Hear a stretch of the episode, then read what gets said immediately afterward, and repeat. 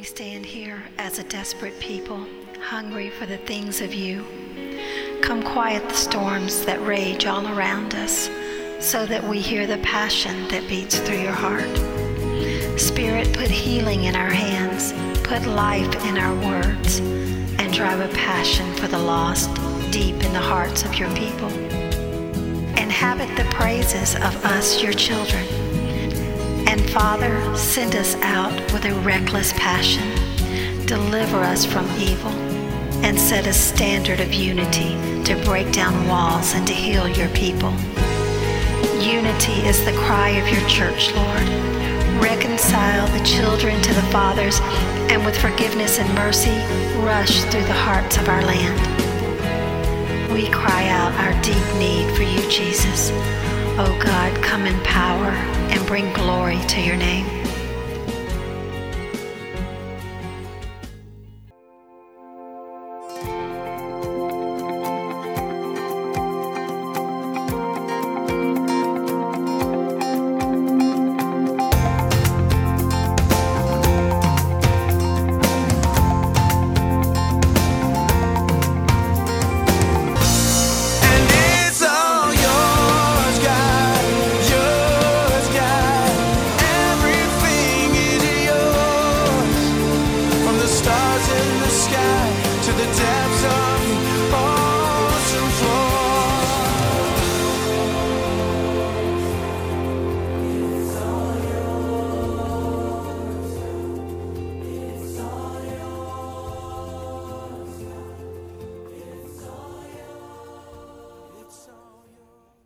Is so good to uh, be together and uh, worship the Lord uh, this morning uh, through our singing, our praying, our uh, sharing, our listening.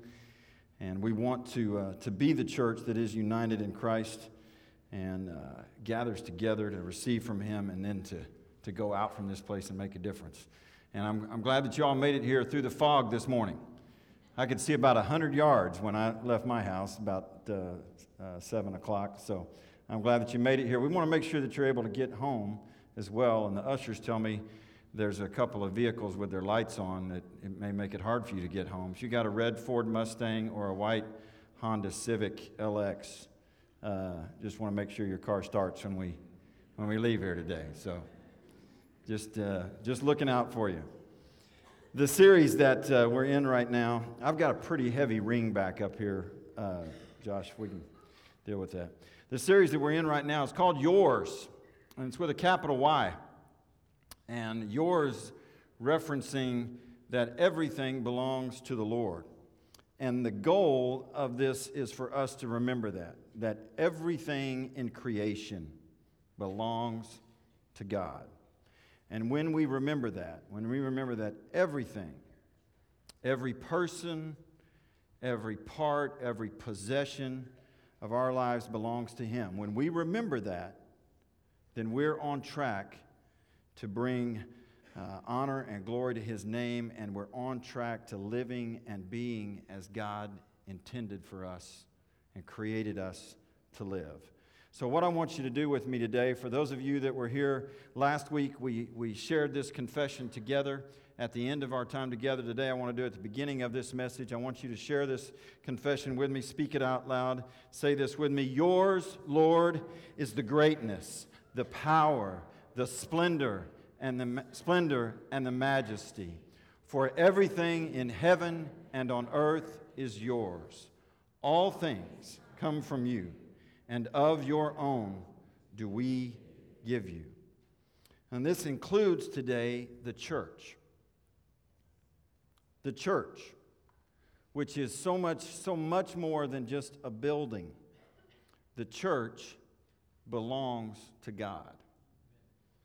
And there's a description of the church which I think of the church at its best um, that we find in the book of Acts in a couple of different places the description of the church at its best and and it's something when we read this and when we when we study it we should seek to live up to it or maybe better yet we should seek to live into this we find it first in acts chapter 2 acts chapter 2 not long after jesus crucifixion resurrection and ascension, and then the day of Pentecost when he sent his Holy Spirit in a new way into the lives of believers. The church was described this way. Acts chapter 2, beginning at verse 42, says this All the believers devoted themselves to the apostles' teaching and to fellowship and to sharing in meals, including the Lord's Supper, and to prayer. And a deep sense of awe came over them all, and the apostles performed many miraculous signs and wonders. And all the believers met together in one place and shared everything they had. They sold their property and possessions and shared the money with those in need. They worshiped together at the temple each day, met in homes for the Lord's Supper, and shared their meals with great joy and generosity. All the while, praising God and enjoying the goodwill of all the people. And each day, the Lord added to their fellowship those who were being saved. That sounds like a dynamic, dynamic church right there. A church that belongs to God. In Acts chapter 4, a few more events take place, and then we see this description of the church. In Acts chapter 4, beginning at verse 32, it says this All the believers were united in heart and mind, and they felt that what they owned was not their own. So they shared everything they had. And the apostles testified powerfully to the resurrection of the Lord Jesus, and God's great blessing was upon them all. There were no needy among them, because those who owned land or houses would sell them and bring the money to the apostles to give to those in need. To me, this clearly describes the church as a congregation of people who said, God, we are yours. We belong to you. And, and we can see in these passages that when the church belongs to God, when the church is yours, there's some incredible stuff that goes on and a beautiful picture of what God calls us to be. When the church is yours, first of all, I see here there's a devoted community, a devoted community of people. In, in these passages, what you see described is that Jesus and his church wasn't just a part of these people's lives. It wasn't just one factor among many other factors. It wasn't just one segment among many other segments. He was not just a part of their lives. The church was not just a part of their lives, it was at the center of their lives. It's very, very clear that they weren't just going to church. They weren't just going to a place called church or to an event called church. They weren't just going to church. They didn't even own a building that you could call a church like we do but they were seeking to be something. They were seeking to be the church. They were seeking to be God's called out people. And they devoted themselves intentionally. They intentionally gave themselves to the essentials that made this big difference in their life. You can read what they were giving themselves to praying, teaching, sharing, loving, gathering together. They were devoting themselves to those simple things, and that was making a huge difference in their life. And as they were living and as they were talking about Jesus, because they were doing both, they weren't just, just living an example, they were also sharing verbally why they were living differently. As that was happening, as they lived and as they spoke Jesus into the, the world around them, it says that the Lord was adding to their ranks on a daily basis people who were being saved from their sins. On a daily basis, this was going on. And so Jesus' words came true, the words that he had spoken to his disciples when he told them, They'll know you really love me if you love one another. And people were seeing that, and they were saying, I want what you have and what you're talking about. And it seems real and it seems authentic to me. And they were adding to their number every day. They, they hadn't had, at least at this point, hypocrisy hadn't taken root, hadn't taken hold. And you will often hear, at least I've often heard people say, I really don't want to have that much to do with the church because I've seen too many hypocrites there. But they weren't known for saying one thing and doing another. That's not the description we see in Acts 2 and in Acts 4. Those weren't the, the main characteristics. Hypocrisy hadn't taken root, they weren't being two faced. Did you know that, that January, the month of January, did you know that this month, you know who this month is named for? It's named for the Roman god Janus. Did you know that? And January is a, is a derivative of that. Uh, Janus is, is the god who had two faces. Have you ever seen the, the, the depiction of that? We got a picture of that? An old uh, Roman coin there. The God who had two faces, one who looked into the future and one who looked into the past. Uh, I just had a couple of thoughts when I discovered this about, Janus. Uh, speaking of hypocrisy, if Janus did something hypocritical, would people call him four faced? Is that, is that bad? Is that, that's pretty sad, isn't it? I've got more. I had, I had more thoughts along this line. Do, do you think that he had 20, 20, 20, 20 vision?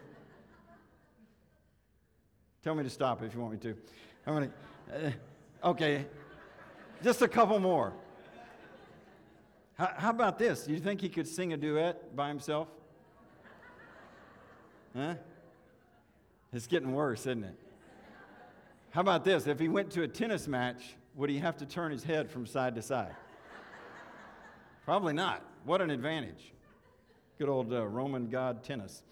Um, and could, could he ever truly say, could he really be honest and ever truly say, I never saw it coming? Huh? I don't think so. Anyway, so much for that. Move on. The church at its best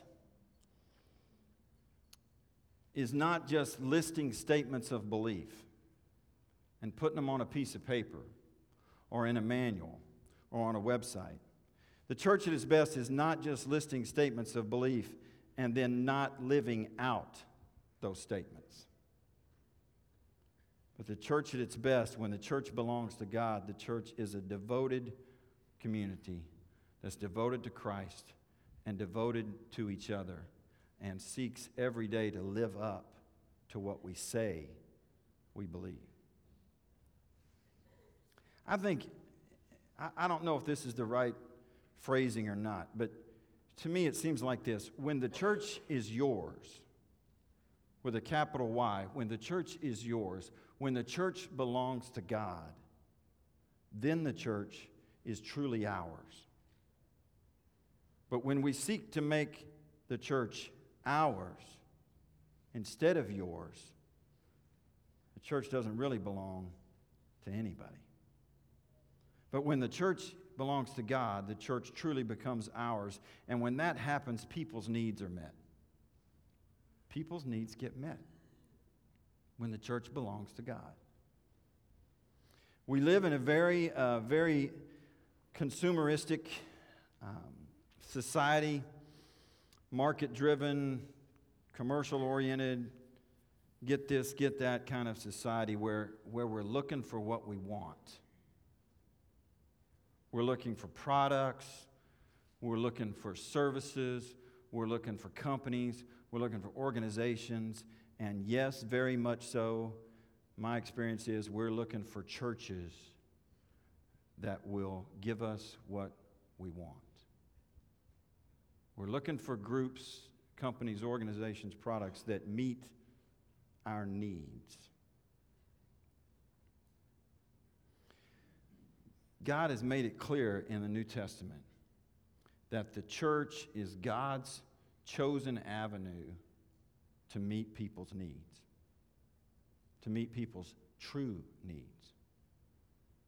Not, not just desires, but true needs. And that only really happens in a devoted community like we see described in the book of Acts. a, a, a place where you seek to meet others' needs by the grace of God. Where you come first not looking to say, What will you do for me? But a place and a community where you say, How can I be a part of something that makes a difference for all of us? I like the way Paul described it in Galatians chapter 6. Galatians uh, chapter 6 and verse 10. He just simply gave these instructions. He said, Therefore, whenever we have the opportunity, we should do good to everyone. Everyone.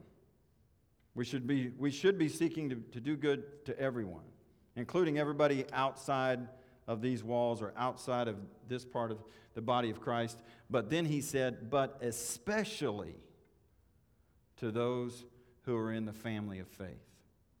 Or your translation might say, the family of believers. In other words, we should seek to do good to everyone, but we should start right in here.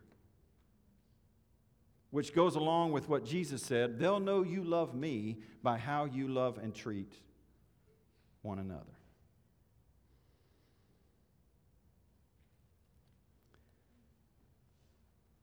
There's a, um, a tradition in uh, old order Amish communities. The Amish are folks that we, our society kind of takes turns uh, lifting up and tearing down. We like to praise them at times, and at other times we like to make fun of them a lot. But there's a tradition in old order Amish communities that still exists in places like Ohio and, and Pennsylvania, where when, uh, as they live in their agricultural society, when a, when a barn needs to be built, they, uh, they turn to kind of a, a way of functioning that's not independent, but instead interdependent. When a barn needs to be built, they have what they call a barn raising. Maybe you've seen this in some movies or, or in some other way or, or read about it. They have a barn raising and they call the whole community together and say, We're going to have a lot of food that's prepared, and then we're going we're going to build this barn together and raise those walls and put it up in hours or days, what would otherwise take weeks or months. Question might be asked well, do most of those families, would they have enough means? Would they maybe have enough money or, or possessions, et cetera? Would they have enough skills to maybe just build the barn on their own?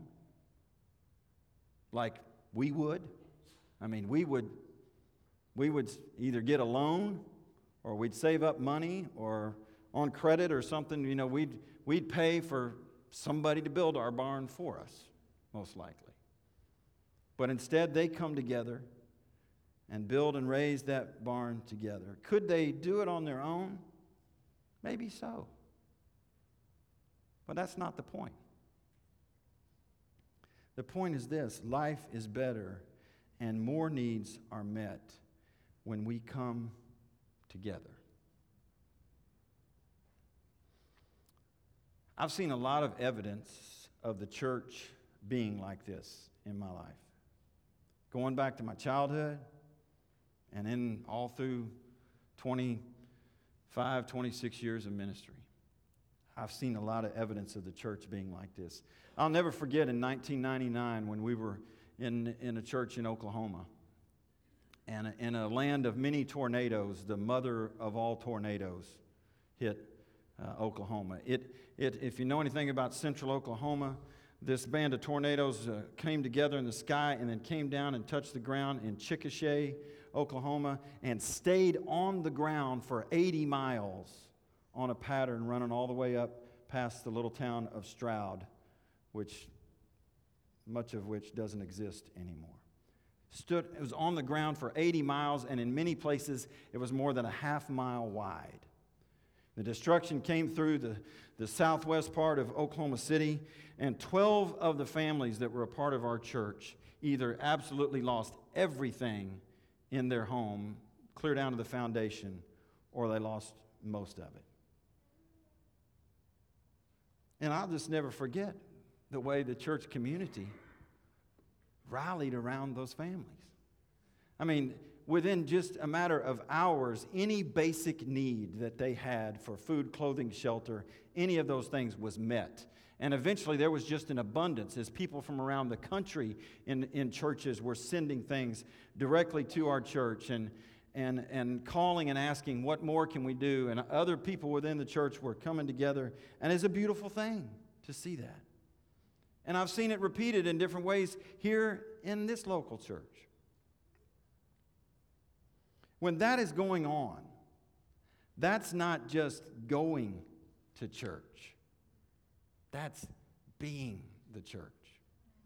That's a demonstration of something much bigger than us and something much greater and more fulfilling than just seeing our preferences and tastes met. That's belonging to God. That's the church being yours and really then becoming ours.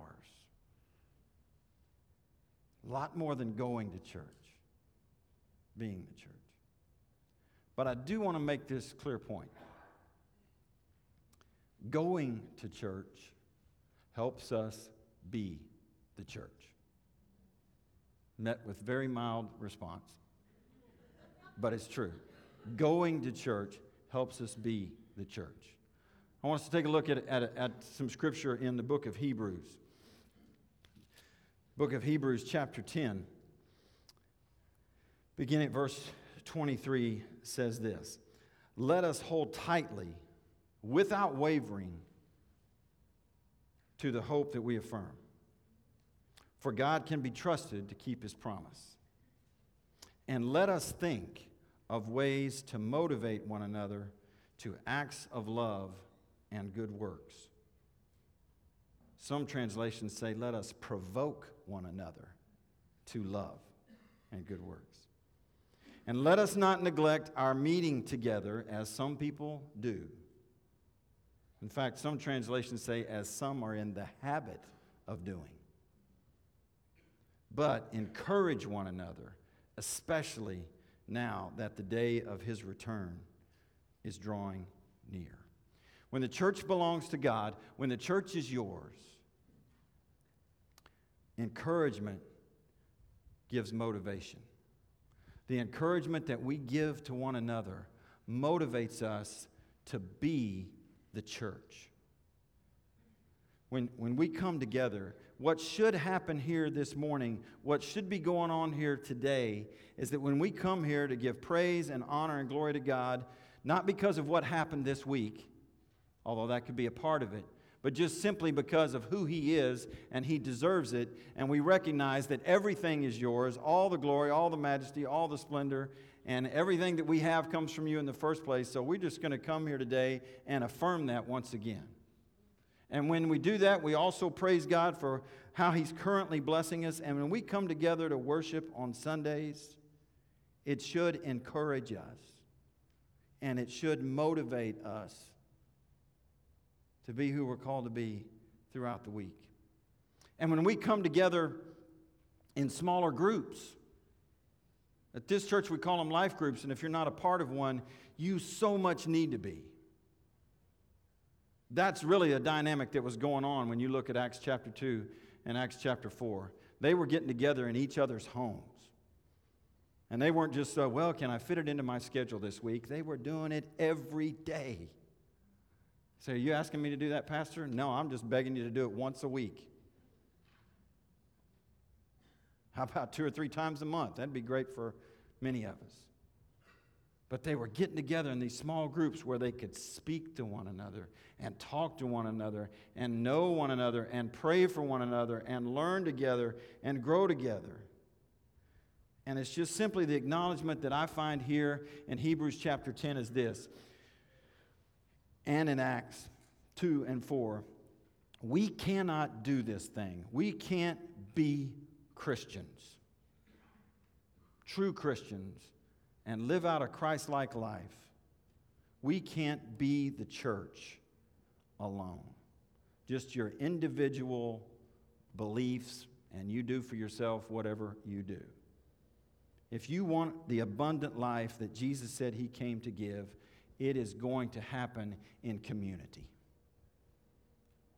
I'd be, I'd be willing to discuss this with anybody, not, not, not, not argue, but just look through the New Testament and tell me that you see a life lived out as a Lone Ranger Christian, where all that matters is just what you mentally say you believe and a, a few things that you know from memory and could write down and say, Well, I believe that, but it's not a part of how you live your lifestyle with other people. The scripture here is so strong in saying to us, that encouragement comes and motivation comes from coming together in the name of Jesus. I like uh, Craig Larson's description of being a church member. He, he describes it this way He says, Being a church member is a vocation, meaning it's a way of life. It means participation in an intricate web of hospitality, living at the intersection of human need and God's grace.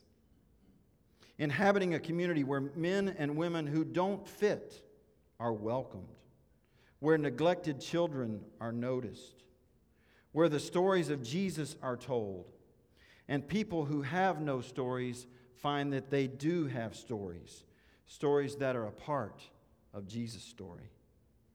And being a church member places us strategically, yet unobtrusively, at a heavily trafficked intersection between heaven and earth. Being a part of a church, being fully committed to the life and health and growth of a community of believers is extremely, extremely important to being who Jesus has called us to be. And when the church is yours, when we say that, when the church is yours, God, the church, even this local church, is the hope of the world. Uh, Pastor, you're getting a little carried away? I mean, we're just a medium sized church in a gigantic city, in a city that has gigantic churches, in a, in a place where, you know, most people have no idea what a Nazarene is. Wouldn't have a clue. Are you a cult? Is, that a, is it some sort of fruit? What, what is it?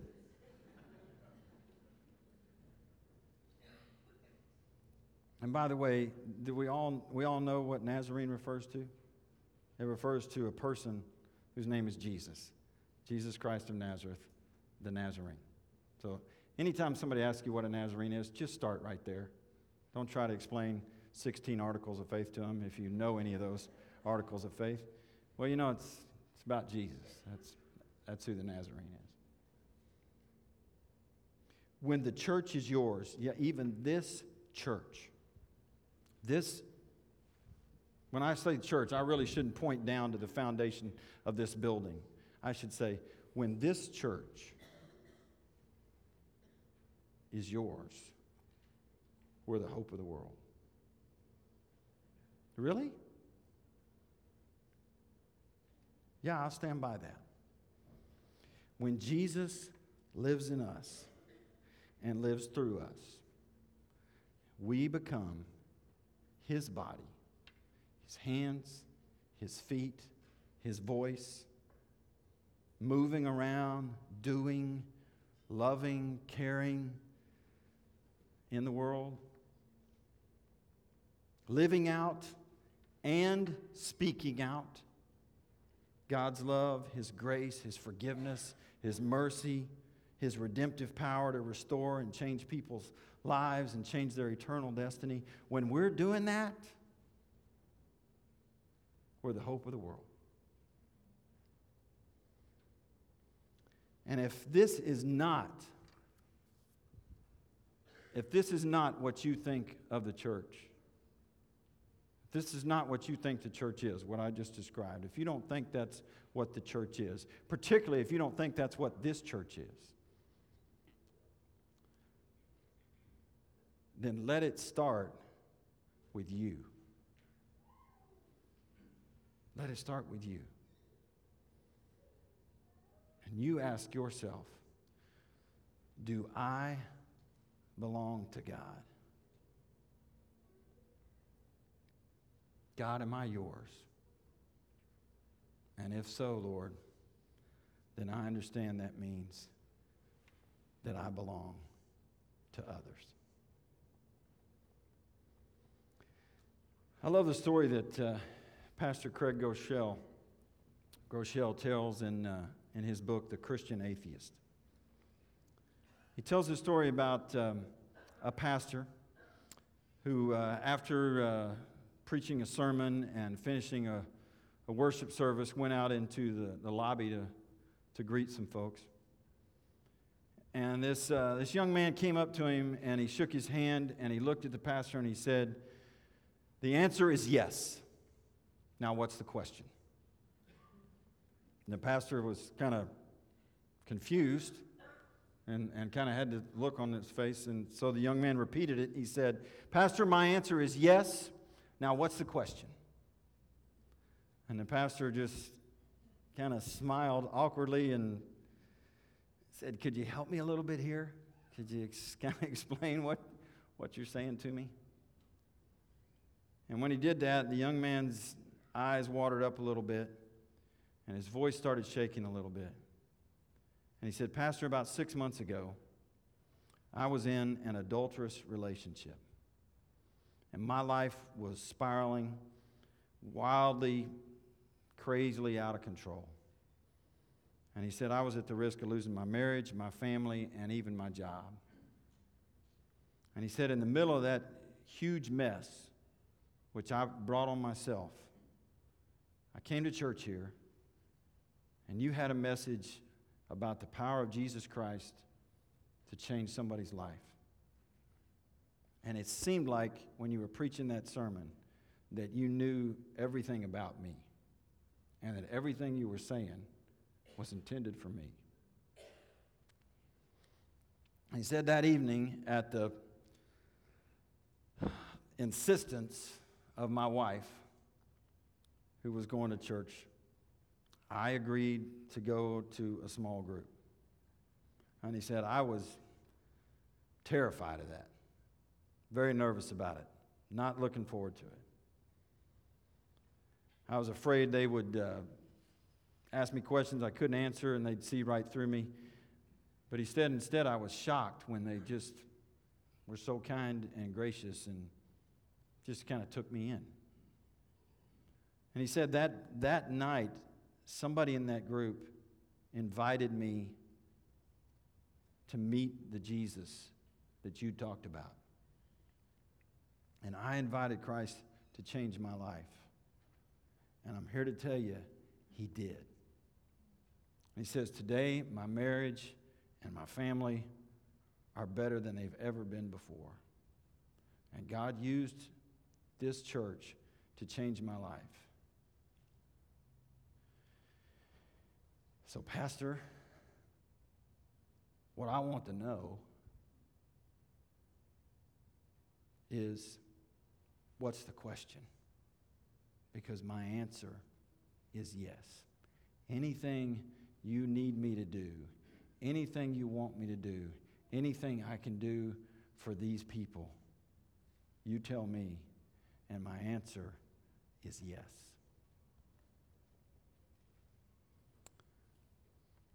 So when it comes to the church, is the church yours? And if so, you understand that's when it's ours. What about it? What's, what's your answer when it comes to the church? Yeah, if I have time. If I can fit that in. Oh, if so and so will do it, I'll do it. Just imagine how life might change for us and for a whole lot of other people if you and I were willing to say, first to God, and then to his church? My answer is yes. Anything, anywhere, anytime, all the glory belongs to God. I want us to share together today in one of the things that the early church devoted themselves to. We call it communion. Sometimes we call it the Lord's Supper. It is uh, something that's very important to us because it reminds us who Jesus is and what he's done for us and the grace of God. It also should remind us what the church is all about. I tell you before the servers come that you don't have to be a member of this church. And some of you think, well, what is a member of this church? It's kind of on two levels. There are official members who fully commit themselves to this church, identifying with what we believe and commit to serving. And if you want to become a member, we've got a membership luncheon coming up on February the 24th. And many of you say, Well, I'm not an official member. Do I still belong? And my answer is if you, uh, if you belong to the Lord and you identify with this community, then you belong. Absolutely. You don't have to be an official member of this church to receive the grace of the Lord through the Lord's Supper today. Just uh, somebody who has an open heart and a heart of faith to Jesus Christ. So the ushers are going to come. I'm going to ask them to, to serve you the elements. I want you to take the cup and take the bread and hold on to it, and we'll share together. As they're coming now, I, I want you to think about a few things while, uh, while you're receiving these elements. You're going to take the bread. And hey, I know this communion bread is not delicious to, to taste. And uh, I, I wish it tasted better, if, I, if I'm honest with you, because I think it, in a, in a way it should taste good to us, because it should remind us that Jesus is the bread of life. And that means that in Jesus, every true need we have can be met in our lives. And He's enough to sustain us. Another thing that we think about the bread is, is how it reminds us that Jesus' body was broken for us. And so in the church, we have a lot of brokenness.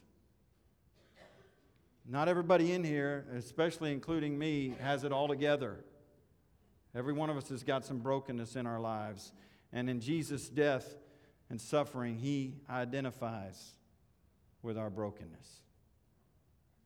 But because of who he is and what he accomplished there, by the power of God, we can be healed and restored. The cup symbolizes his blood, which speaks to us about forgiveness. And it's a wonderful thing to be forgiven by the grace of God.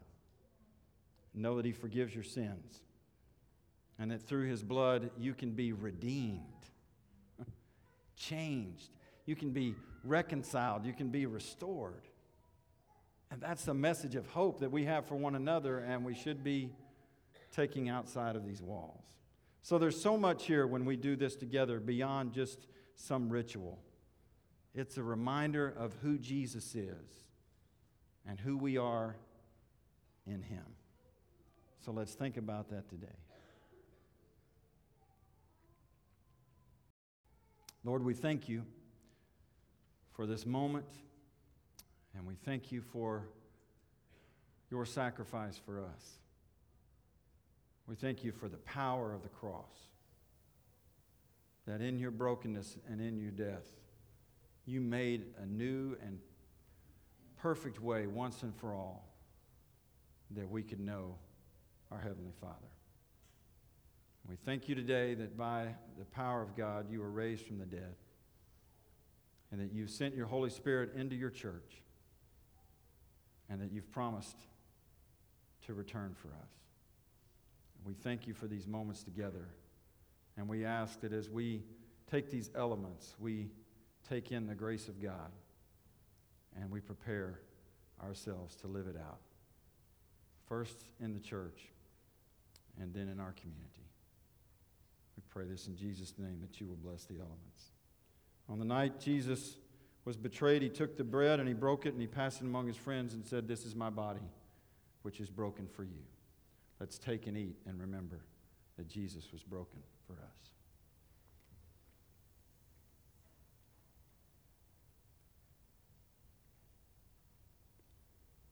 And he took the cup and he passed it among his friends and followers and said, This is the new covenant of my blood, shed for you.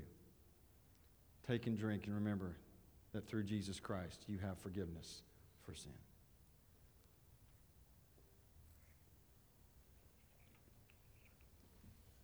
By his grace, may we be the church he's called us to be.